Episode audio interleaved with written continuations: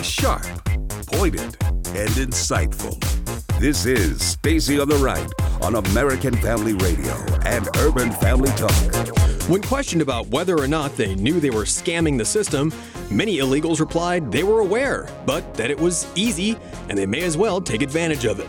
And the IRS was also aware of this problem the entire time, but did nothing to stop it. This type of lawsuit, it's really exactly what President Trump predicted when he declared a national emergency earlier this week.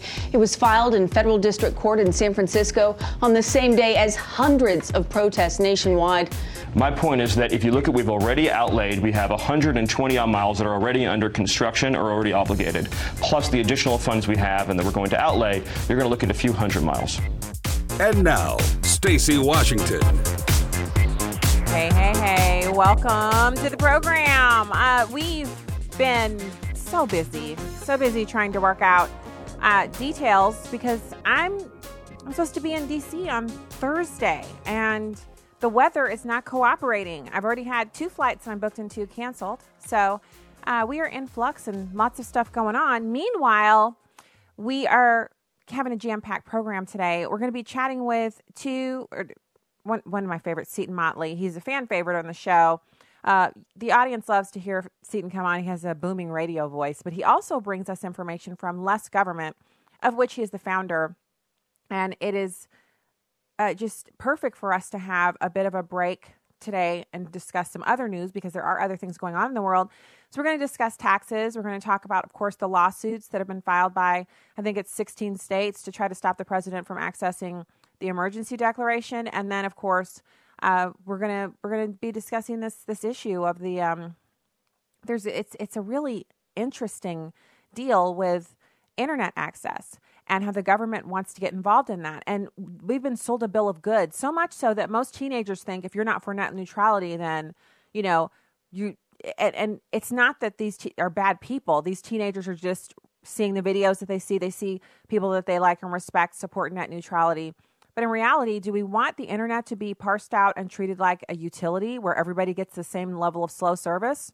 Hmm? Or do you want to be able to pay for a little bit of extra speed?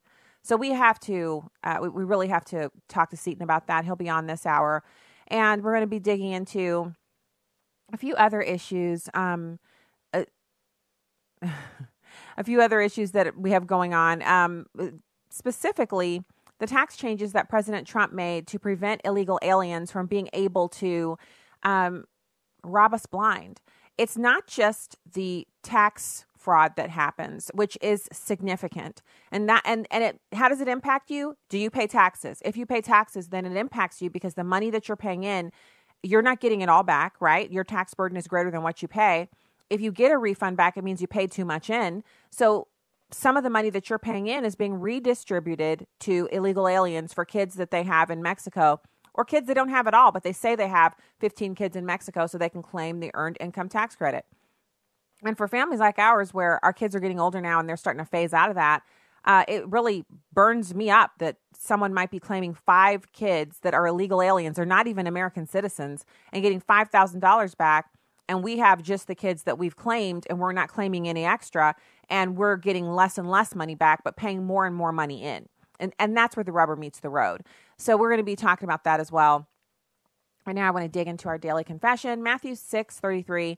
But seek ye first the kingdom of God and his righteousness, and all these things shall be added unto you. Matthew 6 6 says, But you, when you pray, enter in, into your closet, and when you have shut the door, pray to your Father in secret and your father who sees in secret will reward you openly. And then Romans 10 17 says, So then faith comes by hearing, and hearing by the word of God.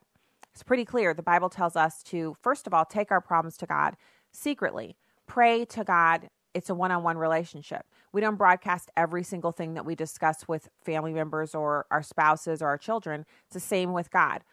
Take it to Him, leave it with Him, and see won't He really take care of the problem in what I find is that God is so creative. He works things out for my good in ways that I'm not able to calculate. I'm not able to say, oh, you know what, I think I should do this, this, and this. And I do have some pretty good plans in my mind. They seem like they're fantastic plans. But sometimes God says, "Ah, yeah, you that's that's that plan looks okay, but here's what I have, and it's so much better." And I always end up being so grateful that I'm able to uh, see things through after I've prayed over them to see what God has for me in answering prayer. And He'll do the same for all of us. Um, none of us are greater or less than in His eyes, in His sight. And we are so, so blessed to be able to access the Father through prayer and watch Him work in our lives.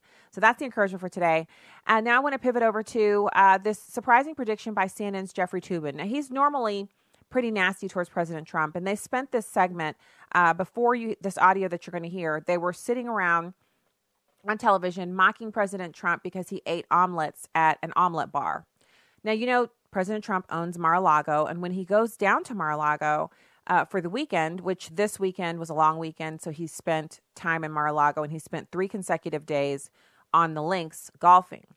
Now I'm not a golf person, and it's not I, I don't really care if the president's hobbies were, you know, knitting or, or playing uh, Jenga sticks, that game where you stack up the little the little rectangles. I it would mean nothing to me more or less than the fact that he likes to play golf. The idea that he's down there for three days on his own golf course at his own resort at his house playing golf seems to enrage liberals every time he, he goes down and does it. It's like it's the first time they found out he has his own golf course and he golfs there. And they always get mad. So this was no different, only this time they found that instead of so for dinner they have this big huge buffet which is also always steak and seafood and a bunch of other stuff. So it's like the biggest buffet you've ever seen, only instead of it being gross and disgusting, it's fantastic because it's all gourmet stuff and it is very expensive to go there. And of course you have to be a member of the club to get in or be a guest. So the media will always ask what's on the menu for tonight and then they send it out on the press list and I'm on the press list, I read it and then later I'll see stories and reporters on Twitter tweeting about different horrible things about the president because of what he's eating. They mock him when he eats burgers and fries, they mock him when he eats steak and lobster. So the omelet bar was no different. He's just down there eating omelets, um, which I, I got to say, we like omelets too. And we're, we don't own any golf resorts. We're just regular people, but we like to eat eggs and we like to eat omelets. And I make a really mean breakfast casserole. Like when I say mean, I mean it's meanly delicious. And I have a number of different recipes that I've tried out. And I even have one that I've kind of made my own. I put my own stamp on it and the kids love it. My husband loves it for for before we leave for church on Sunday, you get a couple of pieces of it. It's baked in a pan like a lasagna dish and then you cut it into rectangles and you can literally just eat it on the go. And so it kind it's kind of funny to me that they would make fun of him for eating omelets. Um, because omelets are made of eggs and everyone in America eats eggs unless they have an egg allergy, like or, or unless they're vegans. So it's it's weird, but that's what they were doing. But then they start talking about this uh, the national emergency declaration, and they started to kind of you know what do you think is going to happen and. Jeffrey Toobin is an analyst for CNN, and he often provides, you know, I think this, you know, predictions, prognostications, etc. So here he is. He's talking about what he thinks is going to happen with the court cases that have now been filed to stop the president from using this money. It's number three. There will certainly be some judges who say, look, it is the executive branch's decision how to define an emergency. They will certainly come with arguments that say this is an emergency. And some judges will say, we just are not going to second guess uh, the executive branch in this area. Whether that's five Supreme Court justices, I don't know. My guess is it probably is. I think we are now in a moment, a conservative yeah. moment in our courts, where there is a lot of deference to the executive branch. So I think, you know, it, it, it's I, this is not a slam dunk for either side, this legal case. But if I had to guess, I would say the president is ultimately going to win. Now, if you're sitting there kind of like, huh? What did he just say? He said it. He thinks that the president is going to win, that eventually this case is going to go in his favor. I tend to agree with him, not because the court is having a conservative moment. Um, that is just that that is just rhetoric. It's not about the, conser- the, the court having a conservative moment. It's about um, the fact that if the president thought he couldn't prevail in court, he wouldn't have declared the national emergency.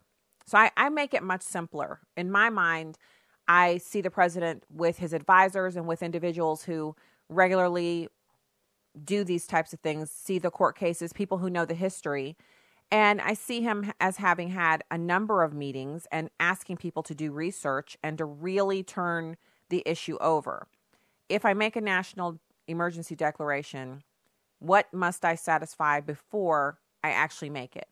If I make a national emergency declaration or if I plan to do it, what things would be allowed and what things would be off limits. If you read the text of the National Emergency Declaration, you'll see that the president actually goes to great lengths to point to other times in the history of this country, recent history, where presidents have used national emergency declarations to accomplish similar tasks. He lays out the case for the uh, the the emergency being real and actionable and costing American lives and dollars. And so the, it yes, we now have a 5-4 majority on the court which we we've actually we've had that for decades. Anthony Kennedy was a conservative justice. So the idea that all of a sudden this is something new, it's just that we now have five conservatives on there who are more likely to behave in conservative ways. The real test, the real test is going to come if this goes to the Supreme Court, which we are all pretty sure that it will. When it gets there, if uh, if Ruth Bader Ginsburg is still there, and the makeup of the court is as it is today, the real test will be what does Justice Roberts do?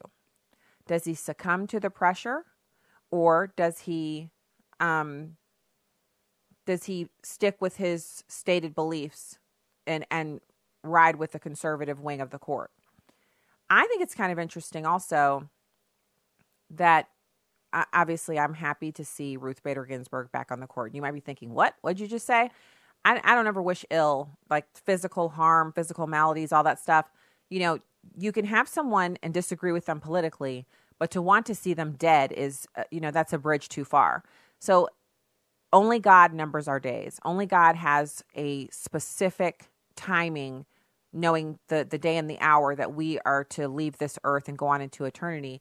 And so it's not for me to judge. I I did speculate uh, openly as to whether or not she was really as healthy as they said because we hadn't seen any images of her and they weren't doing the regular updates. And that might be because her her you know public relations people said, "Look, don't stop giving regular updates on on her. Like she's you know at death's door. She's fine. She's she's recuperating. Let's let her recuperate in peace. That might be the reason why we saw those stop. I was speculating then. I was like up. uh, you know who knows where she really is or what she's really doing is she still with us? But now that we know that she is and she's fine and she's back at the court more power to her. At some point she will retire. And at that point president trump will put in a conservative replacement. And that will take away um, this desire by Justice Roberts to be some kind of kingmaker or to exercise power by swinging back and forth. I'm so excited to see that happen because I think he, I don't think Justice Roberts really has considered how many Americans have looked up to him and respected him as a conservative jurist. And to see him begin to behave as Anthony Kennedy did would be a real blow to his legacy. And so perhaps the way to rescue him from doing that to himself is once Ruth Bader Ginsburg is off the court and another conservative is there, then it really wouldn't matter if he votes with the group or not because hopefully the group would vote together, making his sixth vote, um, you know, kind of like icing on the cake. As the Chief Justice, he gets to decide who writes the opinions, and that's a powerful position. But maybe it's just been too much for him being overshadowed by Kennedy all these decades. Like it's just seems like he wants to do the same thing now. And I don't know why. I don't know why he would side with people who are con- continually trying to rewrite the Constitution and adjust our laws to suit their whims instead of, you know, hewing to blind justice and equal under the law and, and everything that the founders were really hoping to see this country walk into. Uh, so pretty pretty crazy. Up next, we're going to have Seton Motley. He's the founder of Less Government, and we're also, as I mentioned, we're going to be discussing the, the tax changes. We also have some audio from Stephen Miller de- defending the president's decision to declare a national emergency. I love it when he comes on, uh, you know, uh, on the shows and, and we can get audio from him because he's so astute. He's an expert on this subject and he knows it coming and going, and it's really great. Um, also, we're, today we're going to talk about this man pulling a gun on a couple who were wearing MAGA hats in the Sam's Club.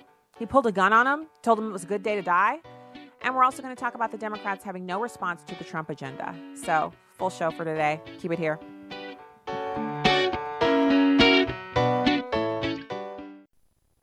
Eighty percent of the time, an abortion minded mother who views an ultrasound or sonogram of her baby will choose life. Here's the story of Candace. The sonogram sealed the deal for me. My baby was like this tiny little spectrum of hope. And I saw his heart beating on the screen. And knowing that there's life growing inside, I mean, that sonogram changed my life. I went from just Candace to mom. Thank you to everybody that has given these gifts. You guys are giving more than money. You guys are giving love. There are currently preborn centers which do not have an ultrasound machine. Would you sponsor a machine today? Dial pound 250 and say keyword baby. That's pound 250 and say baby. Or go to preborn.com. That's preborn.com. Your love could save a life. Hi, I'm Crawford Loritts with a legacy moment. Not long ago, I had a conversation with a mother whose daughter has made a series of poor choices. The problem is, she refuses to own the responsibility for those choices. She's now experiencing the full consequences of what she has done, but she continues to blame everyone else except herself, and she refuses to do what must be done in order to experience lasting change. Have you heard that before? Well, we all have. We have become a culture of whiners. We're singing in unison that somebody done me wrong song. But on the contrary, choice is the prerequisite to change. Let me say that again. Choice, decision is the prerequisite to change.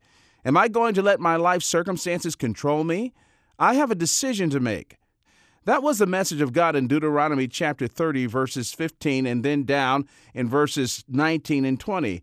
Listen to these words. See, I have set before you today life and prosperity, and death and adversity. Then the last part of verse 19 So choose life in order that you may live, you and your descendants, by loving the Lord your God, by obeying his voice, and by holding fast to him. For this is your life and the length of your days, that you may live in the land which the Lord swore to give your fathers, to Abraham, Isaac, and Jacob, to give to them. God is driving his people to make a decision. He says, decide what you're going to do and how you're going to live. Your choices do affect your future, and blessings follow right choices. Well, here's what I want you to remember and do today. We all are responsible for where we are today and what we do with our lives. The key word is choice. Let's choose life. Legacy Moment is a production of Moody Radio ministry of Moody Global Ministries. Welcome back to Stacy on the Right on American Family Radio and Urban Family Talk.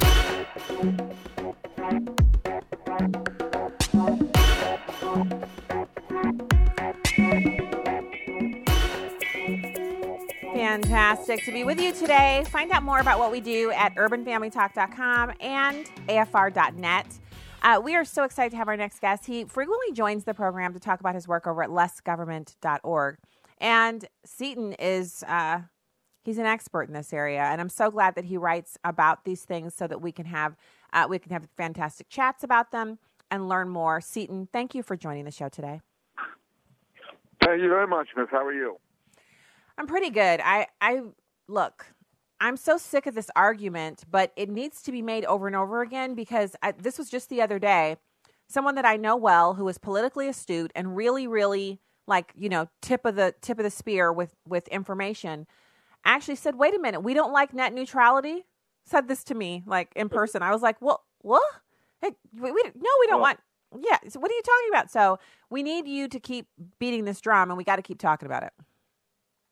Yeah, well, first of all, you know, you've got, a, uh, I think, close to, I think it's a perfect overlay. I think there's 16 states, the same 16 states just sued Trump about the national emergency declaration are suing Trump about undoing Barack Obama's power grab. Now, there's there's two parallel tracks you got to keep in mind. There's net neutrality, which was originally nebulous, and there were actually four principles that were agreed to in bipartisan fashion back in 2005, and it was ISPs, internet service providers who were like Comcast and Verizon and AT&T and all these companies, they won't block you if you want to go somewhere. They won't, you know, eh, they're they're innocuous, and the free market takes care of all these principles because you know they're in the customer service business. You're going to block people from going places they want to go. Uh, you're not going to be in business very long. And the, the, the most virulent pro net neutrality person begrudgingly admit the, ISPs never blocked anybody. You know, for example, I don't know, six or seven years ago, uh, uh NBC and Comcast merged, and if if the pro neutrality people were to be believed, Comcast would be blocking people from getting to CBS.com and ABC.com because, of course, they want you to go to NBC.com. Well, of course, Comcast isn't doing that. No, no ISPs are doing that.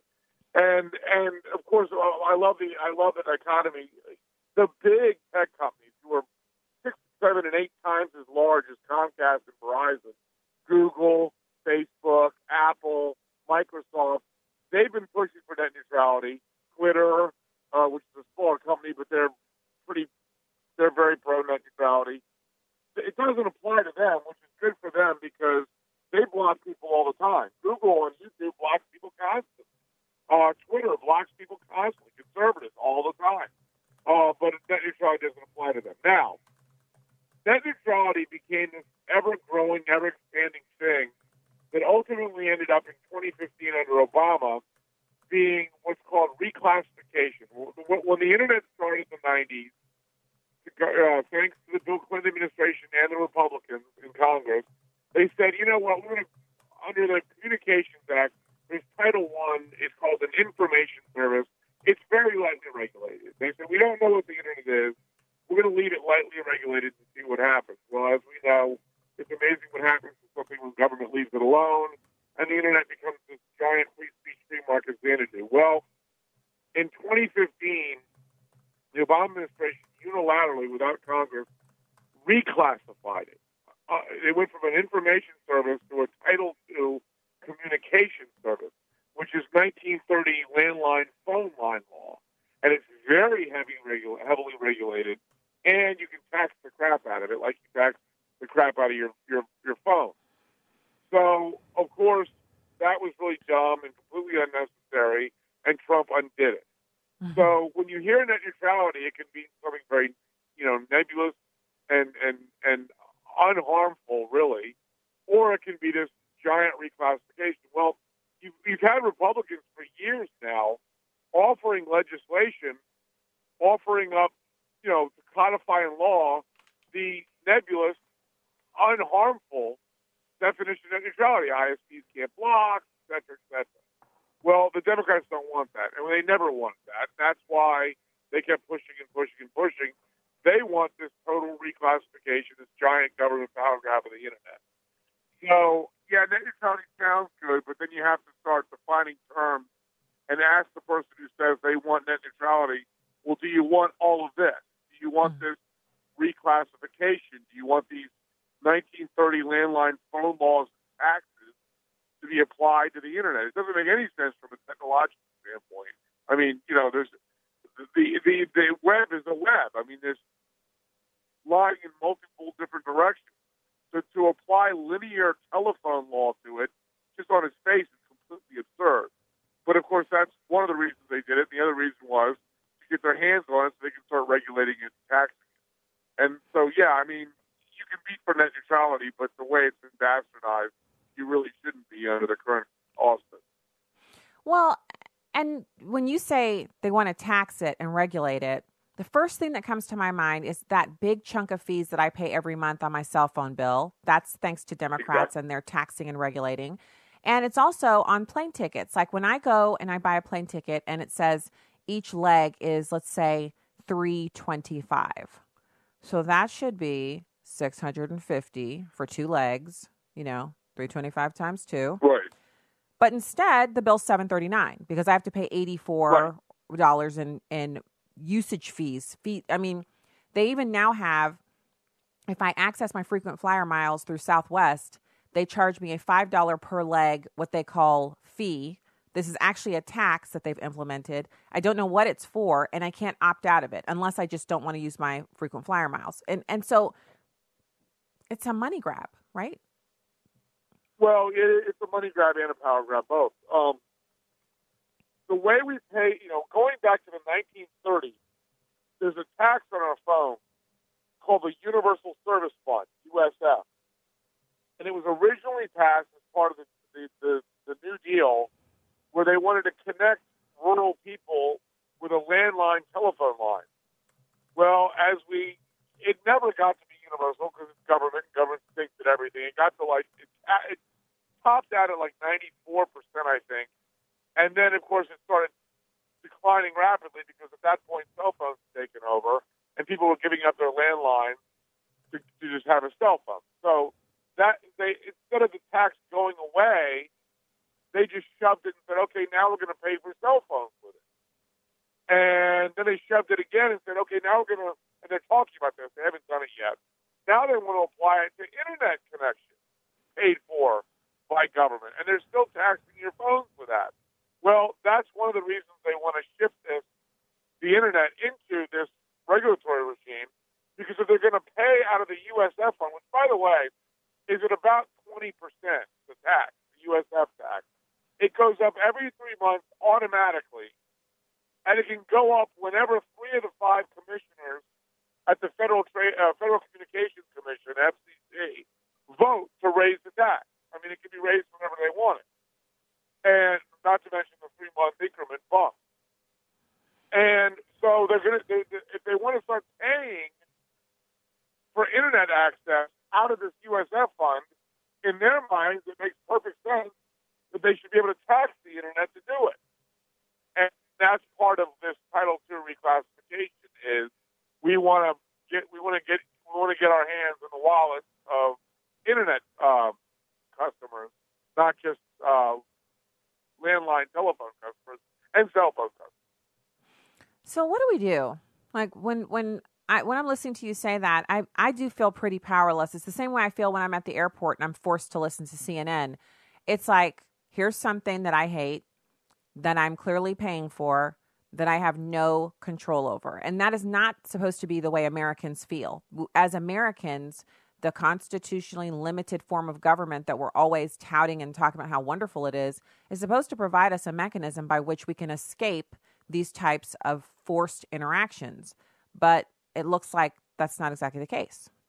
Well, yeah, they, the legislature is, you know, there's three, obviously, three branches of government, unless you ask Elizabeth Warren, who says there's two, but there's three branches of government the, the judicial, which is the judges and the courts, and then the executive, which is the president and his administration, and the legislative. Well, the legislative has spent the last half century plus, because they're most directly re- uh, responsible to the people they've been outsourcing their power and their responsibility to unelected judges and unelected bureaucrats in the executive branch. Because that way they can say to their constituents, well, we don't have any control over it. You know, it's over there. You got to go yell at them. Well, you can't yell at them. They're not elected. Um, and that's why they, they're outsourcing, uh, unconstitutionally outsourcing their responsibilities to these unelected people so then they can run run for reelection and say, well, we, we have no control over that. We're sorry. That's, that's them over there. And and yes, the uh, FCC has taken a lot of that power that should belong to the the Congress, and that's why we limited government people have been saying, well, if you want net neutrality, you can't impose it by a three to two bureaucrat vote of unelected clowns at the FCC. You have to go through Congress, pass legislation, have the president sign it. Then you've got net neutrality in whatever form you can get through Congress, and and and that's unfortunate. And and by the way, you know, we've had some really awful rulings in the court when when net neutrality comes up, when we sue when we sued to undo the Obama power grab. I mean, but when I say we, I mean you know the, the free market type, the less government type, and you get a judge who rules. You know, there, there, there's a thing at the uh, Supreme Court, a ruling called Chevron deference. There was a lawsuit involving Chevron, and you know, to his everlasting shame, may he rest in peace, Antonin Scalia sided, sided with the liberals and said, well, these are expert agencies, and they're the best equipped to determine how much power they have.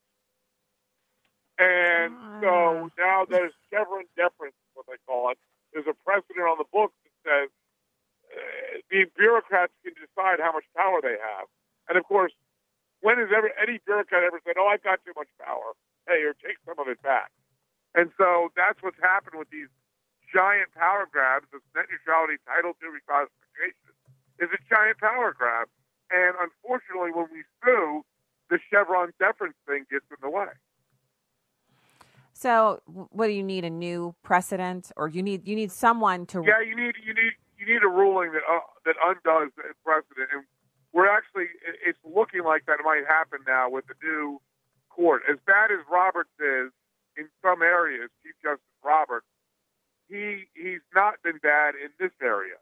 You know, it, it, was like, identifying Kennedy's, you know, blind spots. He'd be consistently good on some things and consistently bad on others. Roberts is kind of unfortunately developing that pattern, and it looks to me like, and others, not you know, constitutional experts. I'm not even a lawyer, um, but it, it looks to me like this is one of the areas where he actually hews and adheres to the Constitution. So we might actually get an overruling of Chevron. The Chevron ruling was, I think, mid 2000s. So we're talking about a, a 10 to 15 year precedent, and it's really grown government a lot in the last 15 years because all the bureaucratic agencies, all the bureaucrats went, "Oh, hey, it's up to us. That's fantastic." And of mm-hmm, course, mm-hmm. they don't have they don't see any limits on their power. Well, I think they see limits, but they also see an opportunity to ignore them. And I think one of the things that they really love is when when an elected official gets yelled at by a bunch of constituents at a town hall and they they they say, "Well, actually it's not my fault, it's their fault." Deep down they know that's a lie, but the bigger deal is the bureaucrats know as soon as it gets lobbed over to them, they're like, "Well, we're unaccountable because you really can't get rid of us. We protect each other. We have Well, you you know, it's it's funny. The last when when when the Trump administration overturned the Obama power grab, th- these these bureaucratic agencies have these comment periods where the public can weigh in before the bureaucracies act, and it, it, I never participate in them because you're not supposed to comment to bureaucrats. You're supposed to lobby Congress. You're elected official, and this is just you're playing into this notion that the that these unelected bureaucrats are legislators, and they're not. And the funny part is, like this last comment period, there were a bunch of the number one suffix email address was was a porn website as far as filing comments in this comment period, and they're claiming a bunch of Russians weighed in, and I'm screaming at the television. This comment period is irrelevant because what happens is whoever's in charge, the bureaucracy you know, it's, it's five commissioners, three of the president's party, two of the other. And they have a comment period. And if the comments are with them, they praise the comment period and thank the public for weighing in and do what they were going to do. And then if the comments are against them, they ignore the comments, do whatever they were going to do anyway. So it's just it just speaks to they, they shouldn't have this much power. It belongs back in the legislature where it belongs. Yeah, you you're perfectly encapsulated that. I'm just thinking of what would happen if if Americans had just it, what you're talking about. If first of all, if congressional members had to actually do their jobs the way they were constitutionally mandated to do, the way that they're supposed to do them, and be held accountable by voters, we would see much more serious people running for Congress, and these nincompoops would not run and get elected because they wouldn't be able to to do Yeah. the job. Yeah, yeah, no, you're exactly right. Look, there's a there's a to me one of the key components that's really screwed things up is gerrymandering. I think undoing gerrymandering is exponentially more important than term limits. Because okay, we say we have term limits. All you're going to do is elect a 40 year younger Nancy Pelosi in that ridiculous district of hers, right? I mean, it's, it's the same ideology. It's just a different person. Um, you know, but we spent the last 40 years, you know, 400 of the 435 congressional seats aren't competitive in the general election. And so we make them 60, 70% partisan districts. And then we look at D.C. 20 years later and go, see, why is it more partisan than it was? Because you've drawn it that way. And, and the old saw about gerrymandering is it's not us picking them, it's them picking us. They're well, you know what, Seton? You're fantastic, and thank you so much for joining the show All today and for your okay. expertise. We'll we'll talk again soon. Thanks for what you do, Seton Motley, a founder of Less Government. I'm Stacy Washington. I'll be back in a minute.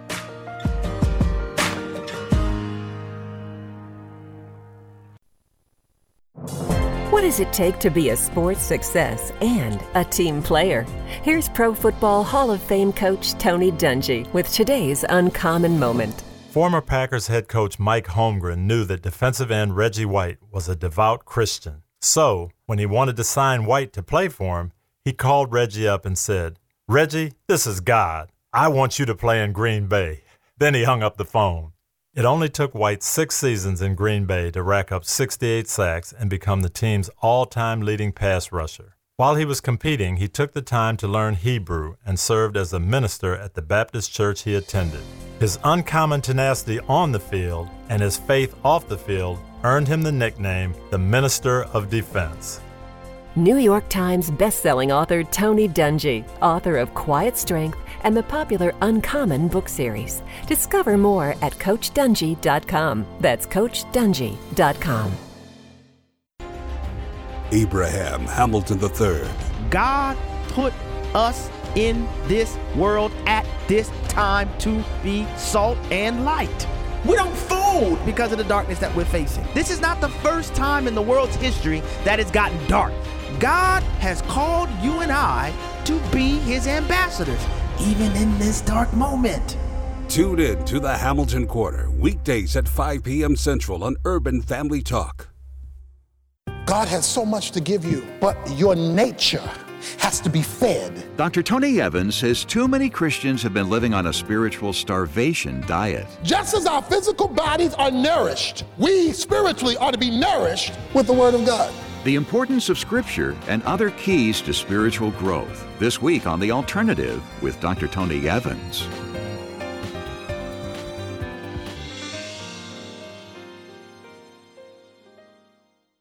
I'm Chad Pergram with the Speaker's Lobby. House and Senate border security conferees crafted a $49 billion package for the Department of Homeland Security. Article 1, Section 9 of the Constitution dictates that, quote, no money shall be drawn from the Treasury but in consequence of appropriations made by law. That is, unless the White House uses what's called transfer authority. There are 12 individual spending bills. There's Account A and Account B in the DHS measure. The administration may decide it needs more money for a priority in Account B, so it wants to reprogram the money from Account A to Account B. Such a maneuver is allowed, but the gambit entails a sign off by the top members of the House and Senate Appropriations Committees. What President Trump wants to do is to go around Congress without a blessing. This tactic starts to test the constitutional limits of Article 1, Section 9 granting Congress the authority to spend money how it sees fit. Moreover, each program has supporters in Congress, and lawmakers will likely how if the president touches their programs, robbing Peter to pay Paul. With the Speaker's Lobby, Chad Pergram, Fox News. Welcome back to Stacy on the Right on American Family Radio and Urban Family Talk.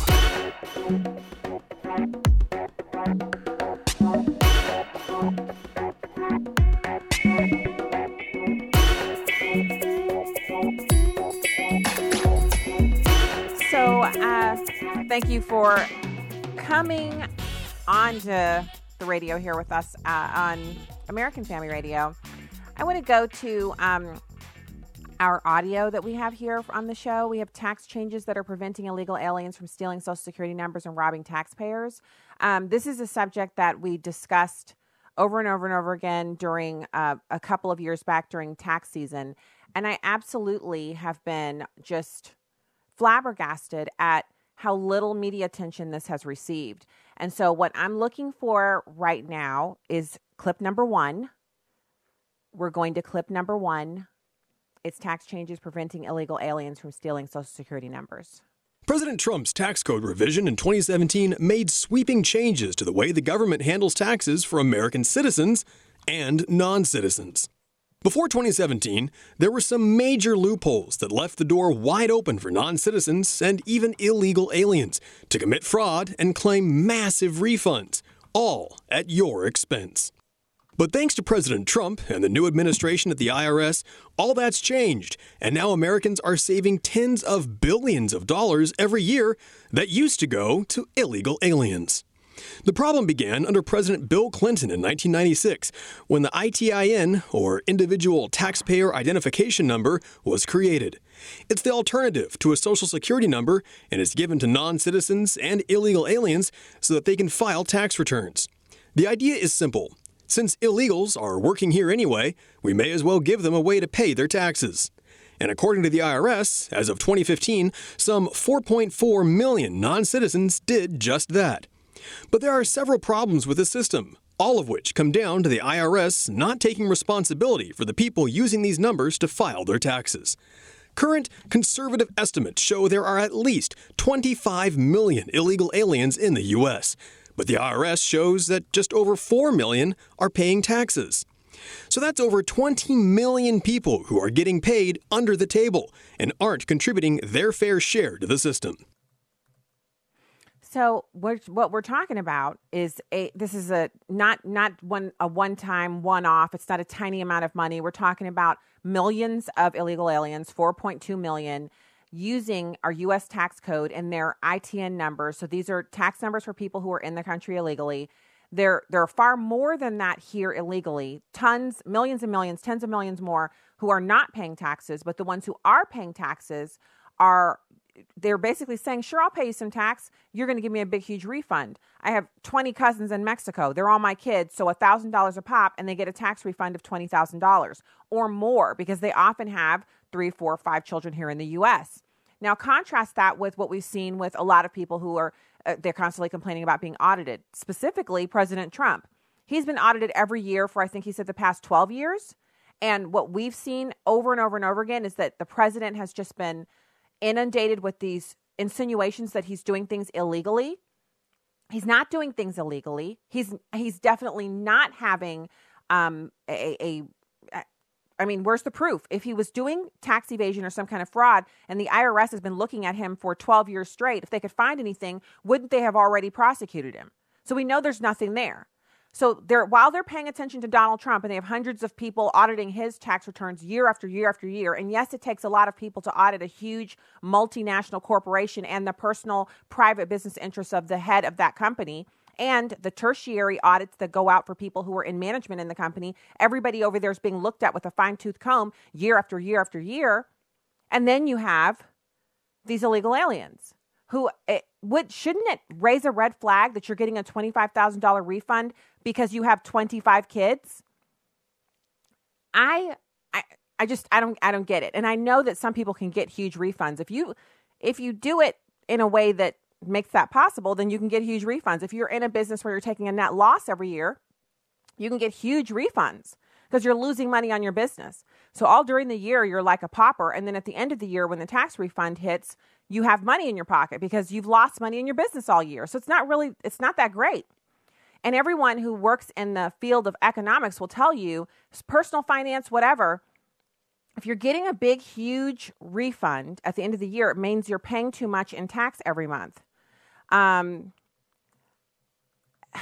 look, I, I, I completely understand. I know that there's a, there's a, there's a, people want to make this about whether or not like I had someone email me just a little bit ago um and he, and I believe he's a hater so you know take this for what it will but for what you will but he is saying we I, I advocated for us giving money to kids in India but I don't think we should give money um tax money to illegal aliens what kind of warped thinking is that? First of all, the money that was given to the kids with in India partners, the kids in Mumbai, India, that was all volunteer donations. So anyone who wanted to give could. Anyone who didn't want to give didn't have to. And people responded, and we had an amazing, you know, response from the audience here. But it was all voluntary. No one was forced to give to the kids in India. The kids here in the United States who or, or, the ones in Mexico whose parents are here in the United States and are claiming them illegally. They're not here, but they're claiming them those kids should they're not entitled to American tax dollars. That's just not it. Um, so I, I, I don't get the thinking there, and I don't get what what's happening with um, this. It's like the president's done something amazing. He's actually said, "I see tax fraud going on here." He puts a new head in at the IRS. He stops the people from being able to make these claims. It saves taxpayer dollars. It also stops illegal aliens from having a motivation for stealing Americans' tax ID numbers. So they steal social security numbers so they can access our tax system. This reduces the amount of illegal aliens who would want to do that because the draw of getting that extra money is not there. Why wouldn't people be extremely excited about this? So, again, you can call in. This is the segment that we take calls. We really ex- are excited to speak to you. 866 963 2037. 866 963 2037. Let's listen to number two illegals claiming refunds for the kids who are living in Mexico. Federal law prohibits the IRS from sharing the identities of these unauthorized aliens, meaning immigration services can't deport them. So, the government will issue them tax refunds and let them work here illegally, but actively prevent immigration agents from removing them.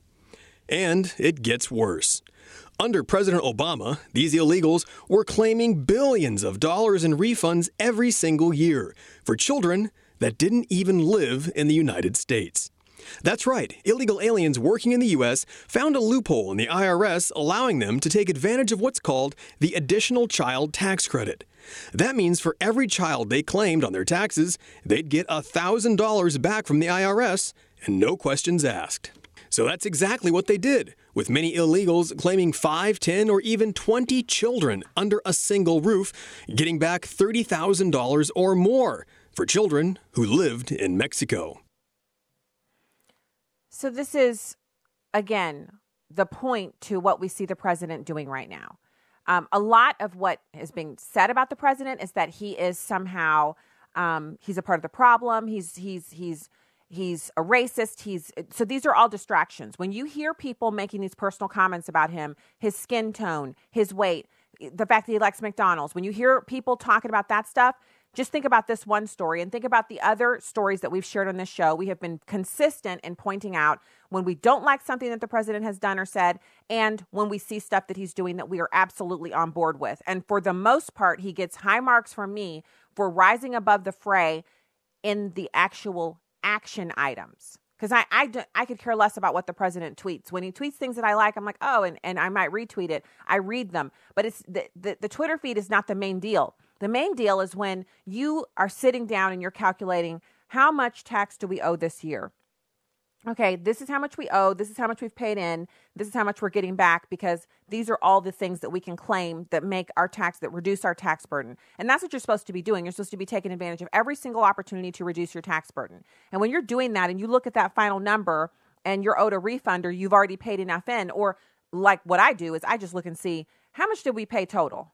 And I think about whether or not that to me is what I've gotten from the government, what I've gotten from our local state government. What am I getting in exchange for that enormous amount of tax dollars? Pardon me. And so when I think about that, then to me, I'm like, well, okay, I know there's fraud, waste, and abuse, and I know that some of this money went to uh, Planned Parenthood. And so I'm never satisfied with the number because, in my opinion, as long as they're funding Planned Parenthood, I shouldn't have to pay anything. Yes, I'm going to drive on the roads. I'm going to use the bridges. Yes, I expect the homeland to be defended. I expect the U.S. Armed Forces to be up and running at 100%. But Planned Parenthood should not be funded with taxpayer dollars. And illegal aliens should not be able to receive tax refunds for kids that aren't even in America. And that's what President Trump has just put a stop to. And so if, if there's something that you need, like you're thinking, well, I don't like, you know, I don't like that bill he just signed for the, the, the, you know, to get keep the government open. I don't like that. I like that he signed the emergency declaration, but I don't like that bill. Well, here's something to kind of balance that out for you. Tax season's coming up, and we as Americans have we have a lot to be thankful for, certainly, but we also have a lot to be extraordinarily ticked off about. I mean, let's be real here. Think of all the money we've lost multiple billions of dollars, perhaps even a trillion dollars. We'll never know. The IRS will never tally it up and let us know because we're not entitled to that information. The IRS just wants to make sure Americans are paying, but they don't want to share the information about the deportations or the they don't want to share the information about the tax fraud with ICE because then that would encourage deportations and the IRS doesn't think that that's something that they should be involved in. But who cares what they think? And that's something else I hope the president will fix. Let's go to the phones. Evan in Kansas. Also, if you want to join the show, 866 963 2037, 866 963 2037. Evan, thank you for calling the show. Hello. Hi, thanks for calling in. Thank you so much for taking my call. Um, as a social worker in the state of Kansas, I have been present when some of these families that file taxes naming their cousins and their nieces that are not living with them, but I can't question that. I have seen to where they use somebody else's social security number. I have had clients from California, Tennessee, other states that come in and file their taxes. One particular one that just for me, is she had about four thousand six hundred dollars back on her income tax. That just for me. And I knew, Stacy, I knew that she was using somebody else's social security number. So what you're saying is, is correct. But I, I applaud President Trump for doing this. Well, and you know what? So you're you're sharing that with us. It's it makes it very real. But you know what, Evan? You're probably one of tens of thousands of social workers across the country who you've had to watch as your own taxpayer dollars are wasted on these types of these types of fraud. And I really I thank you for calling the show and I also I thank you for the work that you do. Social work is is like the hardest work and the worst paid. Um, so you really have to be loving the people and loving taking care of people to to work in that in that area. Thank you, Evan, for what you do and, and for calling the show. Uh, Bill in Illinois, or sorry, I'm not sure if we can go to Bill yet. Kathy, thank you for calling the show today. Hi, Kathy. Thanks for calling the show.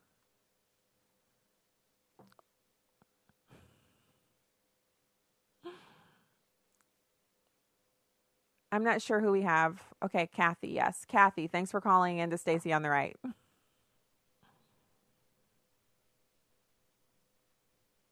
Okay, I can't hear anything there. I don't think we have her. Um, we can just go to the next Hello? caller who we have. In, Bill, thank you so much for calling the show today.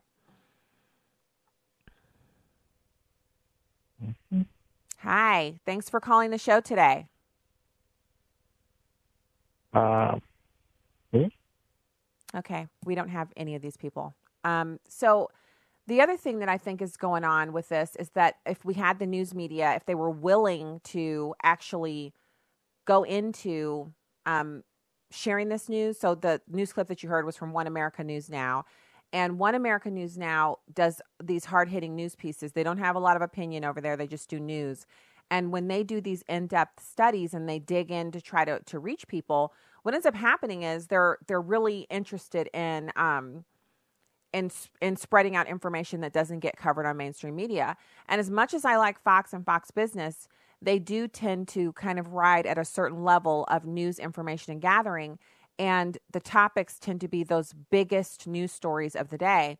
They do cover taxation, obviously, Fox Business does, um, and so does Fox News. They, they cover it. But when it comes down to the kind of reporting that you see in this piece, where I just play the audio, it, it's kind of amazing that that's not everywhere.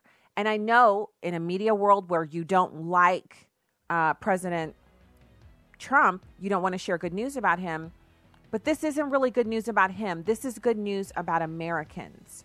This is good news for Americans. It's good news about our government. It's it's a, it's the image of something actually working. Someone saying I see a problem and fixing it. Isn't that something to be celebrated no matter who is in charge? I'd say yes to that. Okay. If you're on the phone lines, hold on. We'll get to you after the news and information at the top of the hour. If you're saying goodbye, God bless you from the heartland. And if you're sticking around, we'll be right back.